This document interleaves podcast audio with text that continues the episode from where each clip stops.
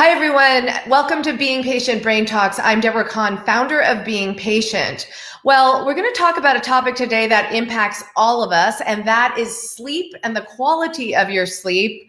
Uh, joining us is Laura Lewis. She is a researcher, a sleep researcher at Boston University. She's done many studies on sleep, and including a recent one on how deep sleep um, impacts um, the brain and um, can it really clear plaque from your brain, um, which of course we know uh, could lead to the road to Alzheimer's. So, Laura, thanks very much for joining us. Thank you for having me. It's great to talk with you. So let's just start first with um, understanding. I mean, I know there's been, you know, I I have a tracker now, and I'm obsessive about tracking my sleep, how much deep sleep I need to get, uh, REM, etc tell us what is the what should we be worried about um, light sleep deep sleep rem what is the most crucial in terms of brain health Oh, so that's actually kind of a tough question because, especially as a sort of sleep professional, I think all all parts of sleep are important. Um, so um, one thing I do like to mention at the beginning is I'm not a medical doctor, so I don't give clinical advice on how to sleep. Um, but there's many different stages of sleep, and each of them seems to be important in a different way. So it's not necessarily that one of them's the most important, but that they each serve a different purpose, maybe for the brain. Okay, so tell us a little bit about what you're. I mean, I know you've now done a number of studies on sleep, um, but mm-hmm. but talk us through the progression of what you've learned. Sure. Yeah. So um, I think you know our most recent study is is maybe the one that's very uh, interesting for this community, which is we wanted to understand um, you know what might be happening in the fluids in the brain um, uh, during sleep, and so the reason that we wanted to know this is there had been a lot of previous, you know, fascinating work showing that sleep is really critical for brain health and that it, uh, disrupted sleep seems to be associated with uh, neurodegenerative disease. Um, and groups like Maiken Nedergaard's group and David Holtzman's group have shown that sleep is also important for um, the levels of toxic proteins such as amyloid beta in the brain. So we wanted to understand um, why it might be that sleep is such an unusual state um, for these um, for these kinds of dynamics. And so our study used brain imaging to look at what's happening in cerebrospinal fluid in the brain during sleep. Um, and that's a liquid that envelops the brain. Um, it cushions it. It's important for things like waste clearance from the brain. Um, and so we ended up having people come into the lab at midnight or so um, and getting brain scans while they were sleeping. Um, and what we saw is that when people would fall asleep, um, we would actually see these large waves of fluid that seemed to kind of wash through the brain. Um, and so that was really fascinating to us, just the fact that there are waves of fluid in the brain that during sleep. That alone was a kind of interesting observation. We also went on to image different aspects of brain function, and we realized that a specific pattern of electrical activity that happens in the brain during sleep, um, it's followed by a wave of blood oxygenation and then the wave of fluid. So it seems that all of these things are coupled together. Um, and so, you know, we're very intrigued now to understand what these waves of fluid might actually mean and their consequences for brain health. Okay, so just to put it into layman's terms, um, the way that I've understood it, someone like I'm going to use non-scientific vocabulary, um, is you know we sleep, and that's when we our brain really associates new learning with old learning, um, and then on top of it, something called the microglia come out, which are the janitors of our brain that kind of sweep away all of um, all of the bad stuff uh, while we're we're sleeping. So when you're talking about the um, cerebrospinal uh, fluid, mm-hmm. is that where our microglia is? Is this is this what you're tracking? So what we're measuring is on a very different scale than what's been measured before. And so, like you say, there's been lots of fascinating studies looking at the microscale. So, what's happening in individual cells, what's happening in the fluid between cells. Um, and if you think about um, you know, the, way waste would need to leave the brain. It would need to come out of the tissue, and it would eventually need to kind of exit that um, and make it through, you know, through the space and actually kind of be drained away. Um, and so, um, work in animals has been done really interesting things to look at these kind of microstructures. Um, and our study focused sort of on a different spatial scale. Um, so the cerebrospinal fluid dynamics that we measure. it actually is sort of all around the brain, kind of enveloping it. Um, and so you can think about it as that, um, you know, anything that was eventually kind of making its way out of brain tissue would make it into this fluid. Now, we didn't measure those, you know, those things making their way out. We sort of measured the fluid itself, and it's kind of um, pulsing around the brain. If that makes sense. So is is the does the amount of sleep you get is that directly correlated to the amount of fluid that's in the brain? So it wasn't actually the amount of fluid, but it was how fast it was flowing. Um, so what we found is that um, when people were sleeping, it started to flow in these large waves. Um, and so when they're awake, your, your fluid is always pulsing a little bit as you breathe or as your heart beats. But then when you fall asleep, it starts to kind of gush in waves. About washing away that toxic um, substance? I mean, it, can you actually see um, within the fluid that the, these the plaque is actually coming out, or how how do you determine that? No, yeah. So in our study, we're not measuring that, and I know that um, everyone's really interested in that, and we're very interested in that, but that was not something we measured in this study. So um, the reason we were curious about why this fluid might be moving was because of previous studies by people who were um, uh, using mice, for example, and they would actually kind of attach a tracer and watch these things be cleared directly. And our study doesn't do that. What it did was try and understand why why might things be being cleared differently in sleep. But because we were um, imaging non-invasively in humans, we couldn't track the proteins themselves. We're just watching the fluid. Um, so I'm very interested to do follow-up studies now where we try and kind of think of a different way to do these measurements where potentially we could measure both of these things at the same time. So, how does this all relate though to the microglia? Taking it back to the microglia, is it is I mean, microglia, as I understand it, microglia come out um, at a particular time of sleep. So, our the quality of sleep means it's that's better for our brains. I think that's already been established, right? Um, so so, Definitely good sleep is good yeah, for your brain. It's good for a lot of things. It's good for your sanity. It's good for your yes. parenting. It's good for a lot of things. General happiness. Yes. Um, but I guess that, that, what you're trying to determine is are we actually um, extracting the beta amyloid plaque? Is it a cleansing process? Which would, and if you indicate that it is, then that would actually prove that there's a link between the quality of sleep and your risk for dementia. Is that right?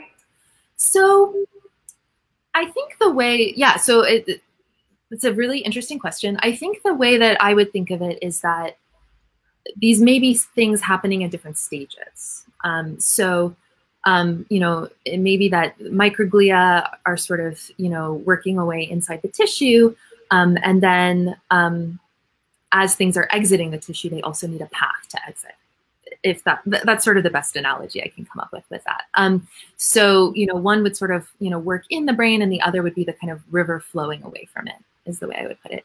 Um, in terms of the link with dementia, you know, I, I think it is pretty well established now that you know sleep really is altered um, in uh, in patients with dementia, um, and the actual kinds of aspects of sleep that are altered are the same ones that we saw were associated with these flow waves in our study.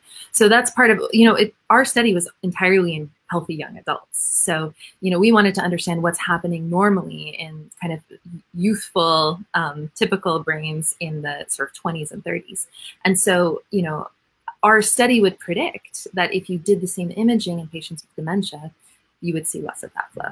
Um, but that's exactly what we want to actually do now in a follow-up study is check whether that prediction is true. So, when you looked at the healthy, um, uh, the participants who are healthy in their 20s and 30s, were you able to um, determine um, what a what a normal um, flow of these toxins would be? I mean, is there a, is is there a way to kind of say, okay, we know that sleep is eliminating X percentage of toxins in our brain? So we, I would say from the study, no, yeah, we didn't, we didn't measure sort of toxins or, or protein clearance directly in this study. Um, what we are able to see is kind of how how rapidly and how often you you see these flow waves. Um, and so I think that there's a sort of critical next study to be done where you measure these ways and then you also directly measure you know whatever kind of um, waste product you would want to track at the same time. So maybe that's amyloid, maybe it's something else. Um, and I think that that will be critical to have that next study um, to actually to, to actually start to answer the question that you asked, which I just can't answer yet, unfortunately. So, do we know? I mean, this is kind of a little bit of a tangent, but it does come up because, as we know, people with dementia um, suffer from a disruption in their sleep patterns, um, you know, commonly. Um, and you know, we we're always um, we always see the comment, well, is it okay to take a sleep aid? And recently, uh, on being patient, we had the FDA just recently um, approved a sleep drug um, for dementia patients. But is that real sleep? If we're or is that mimicking sleep? Do we know? Do we know is sleep just sleep, or if it's aided by medication, is that actually changing the process um, um, of what naturally occurs in our brain? Yeah, that's such an important question. Um, and you know, different sleep drugs are drugs are different, and so different. They have different mechanisms of action, and they will often sort of mimic different aspects of sleep. One might look more like the normal electrical brain activity. One might look more kind of behaviorally what we typically see. Um, and so, uh, in terms of what it means for this process, since we just discovered it, we don't know yet um, what happens with various medications. And I, I really would like to, to do that study now as well. I think it's, it's a very important question that I would love to investigate. Um, in the meantime, I think, yeah, people's physicians are the best recommenders of whether they should be taking those or not. So, what's the next? Um, so, you said you're moving on to people with dementia in your next study. Tell us a little bit about the scope of that study and exactly what you will be measuring. Yeah, so firstly, we, we want to understand um, how are these waves affected? Um, how are they affected in healthy aging? Because a lot of things change in the brain in healthy aging um, that aren't related to dementia. Um, and so it's important to not just study people with dementia, but also to study people who are kind of of the same age, um, but are aging healthily and to understand what the difference is there. Um, so that's going to be um, a critical piece of it. Um, and then the other is we'd like to develop a more kind of um, we'd like to add a measure of exactly what you're interested in, actually measuring some kind of protein um, in the brain at the same time and not just measuring fluid flow, because it's going to be very important to know, you know, whether and how those two things are related. To be clear, I mean, we all have a certain amount of beta amyloid in our brains. Um, it's just when things go wrong and they overproduce, that's what leads to dementia, or presumably leads to dementia. Is that right? there yeah so there's of course a lot of, of research trying to understand exactly what leads to dementia and so the exact kind of thing that's the cause of course is what we would all like to know for sure. Um, but the one of the kind of diagnostic factors for something like alzheimer's is that you see that there's aggregation of these things like amyloid that they're sort of um, you know they're sort of building up um, in the brain did you see more fluid um, in the healthy studies? Did you see more fluid in different stages of sleep? Um, you know, in in particular stages like deep sleep or REM or or whatever. That's a great question. So, um, what we saw, uh, we actually didn't study REM sleep, so we still don't know if this happens in REM sleep or not. Um, we most of our data was in a substage of non-REM called N2 sleep, and that's kind of like an intermediate sleep. Um, and we saw a lot of these waves in this kind of intermediate stage of sleep. We also looked at lighter sleep, the kind of sleep you have very early in the night for, you know, actually a much smaller amount of time. And we didn't see much of these. It's possible there's a little bit that we couldn't tell, but definitely once people went into this intermediate N2 stage, then we saw a lot of the waves.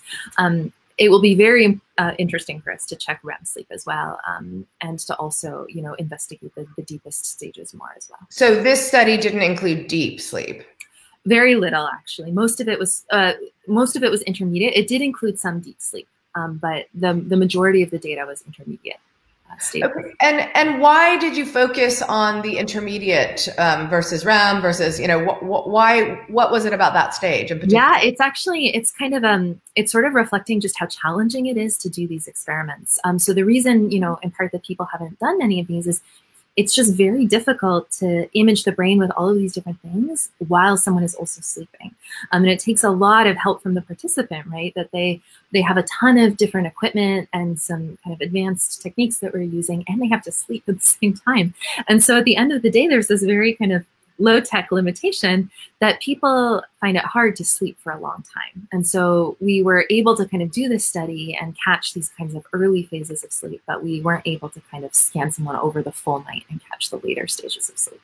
Okay. Yeah. And do we know though, like in terms of quality of sleep, do we know the proportion of what we should get for light, deep, you know, intermediate or REM or or I've yeah. I have to be honest, I now that I have a tracker and I track my sleep, I'm more confused than ever because I, I get a little bit of deep, um, you know, a little bit of REM, a lot of light, and I'm like, is that normal? Yeah, so keep in mind for those trackers that, you know, the way we really define sleep, we do it purely based on like the electrical activity of the brain. So the trackers are doing the best that they can, but, um, you know, they're usually using your motion or your heart rate. So they can't, um, they can't really tell you, you know, each little bit of every stage that you have. And so, for example, people who maybe move a lot more during their sleep, that'll kind of throw off some of these potentially as well. Um, for for non-rapid eye movement sleep, so non-REM, usually you spend about 70% of it in this intermediate stage, um, and about 15% in light sleep and 15% in deep sleep. Um, and then REM, um, you do later in the night. Um, and so that's sort of, you know, usually only in the second half of the night you start to switch into to more of, of this REM sleep. Yeah. Everybody's different too. You know, sleep is very individualized. You know, there's these lucky people who need very little sleep, um, and then there's people who need a lot of it, and people have different amounts of these rhythms. And we're still learning, you know, exactly how each of these dynamics relates to that individual's brain function. Okay, so what? How many people are you recruiting for this next study? And just to sum it up, um, what do you hope you know by the end of the study? So I'm hoping to recruit 60 people. Um, and I would really like for us to know um, whether and how these waves of fluid are affected um, in healthy aging or in people who are, you know, at risk for dementia or, uh, you know, perhaps, you know, moving towards developing it. Um, and if we could understand, you know, where they're coming from and their functional importance, then I would hope that we would also start to generate some ideas about what we could potentially do to modulate these things um, and to, you know, hopefully think about how could we, you know, potentially help in the longer term to address these problems? Well, it seems that your research should go hand in hand, or another study should be launched about sleep aids and what they do. I mean, because if, yeah. if, if we do determine that sleep is really good for um, flushing toxins um, out of our brain, um, then you know how reliable are taking sleep medications in order to mimic that same process. Um, you know, because that seems like it could be an easy fix. Not that I'm saying everyone should rush out and pop sleeping pills because you know we know they're addictive and everything. But just wondering, um, you know, like is is do we believe that um, i mean do you believe that by the end of the study we can conclude maybe that more sleep is beneficial for perhaps one step towards pre- preventing um, dementia? You know it might be so firstly i i really agree. I think we need to investigate uh, sleep medications. I i've previously done a lot of work on um, anesthesia um, and so looking at, you know, different kinds of drugs that modulate states of consciousness and how they um, alter brain activity. And so I think that, um, you know, a lot of what we've learned in the case of anesthesia, which is very different from sleep, um, but it has this kind of controlled pharmaceutical way to induce it, um, could be used to try and understand what effects the drugs have for, for sleep. What, um, what was the conclusion with anesthesia? Oh, we were trying to understand why it is that people lose consciousness during anesthesia. And what we found is that it seems as if different parts of brain networks um, have trouble communicating with each other. And it's that kind of um, communication breakdown that seems to be involved. So that's probably quite different than in sleep, where in sleep your, your, your brain is trying to kind of strengthen memories um, and things like that. But in terms of, I'm sorry, what was the second part of your question? Um, no, I, I, was just wondering how, um, you know, uh, just sleep aids and dementia and whether or not, you know, whether there was like a specific phase. Yeah. you know, it might not be that a specific um, stage of sleep is critical as much as it might be, for example, that specific patterns of brain activity within a stage, right? So we, during a specific stage of sleep, you you will have certain kinds of events, and maybe you could have the same amount of sleep, but a different amount of these events that right. are happening within that stage. So that's the other thing we have to look at. Okay, and someone uh, is just asking, um, what's the age group you're looking for for this study? Is there is there age restriction? I mean, it sounds like you don't want people with diagnosis, but more MCI headed towards that memory loss. Is that right? Yep, that's right. Um, uh, so we're we're still in process, so I can't um, actively recruit for anything right now because we always kind of go through our, our ethical institutional um, approval board. So everything is routed through BU for recruitment. So I don't recruit on Facebook, but okay. um, but we are um, we are planning this this study. So how do people find out when you're ready? Um, how do people find out? Where do they go to find out more about this study? Uh, people are welcome to uh, look at our lab website, um, which is uh, on the BU um, Engineering School, um, and that describes all the kind of research that we're doing and contact information for the lab for people who want to reach out as well. Great. Thank you so much, um, Laura. And please um, come back and tell us we're, um, you know, obviously actively interested in this topic. Um, I think whether you're a caregiver or a person diagnosed um, with dementia, the topic's really important to all of us. Um, and certainly we want to know exactly how uh, sleep relates to our brain health. So please do uh, come back and tell us the results of this study, and we'll be looking for results um, as well and keeping abreast of your research. Will do. Thank you. Yes, great to talk with you. Thanks so much for joining us. Now, um, for all of these interviews, of course, you could go to beingpatient.com. Um, we are going to post these interviews. Um, we're always looking and actively um, interested in knowing what topics you want to know about. Um, we have a way uh, to connect directly with the researchers. So please um, leave us a comment or you can email us at e, info at beingpatient.com and we will uh, cover a topic that um, you'd like to hear or or um, interview a researcher for that matter or an expert you'd like to hear from. So thanks very much for watching and we'll see you next time.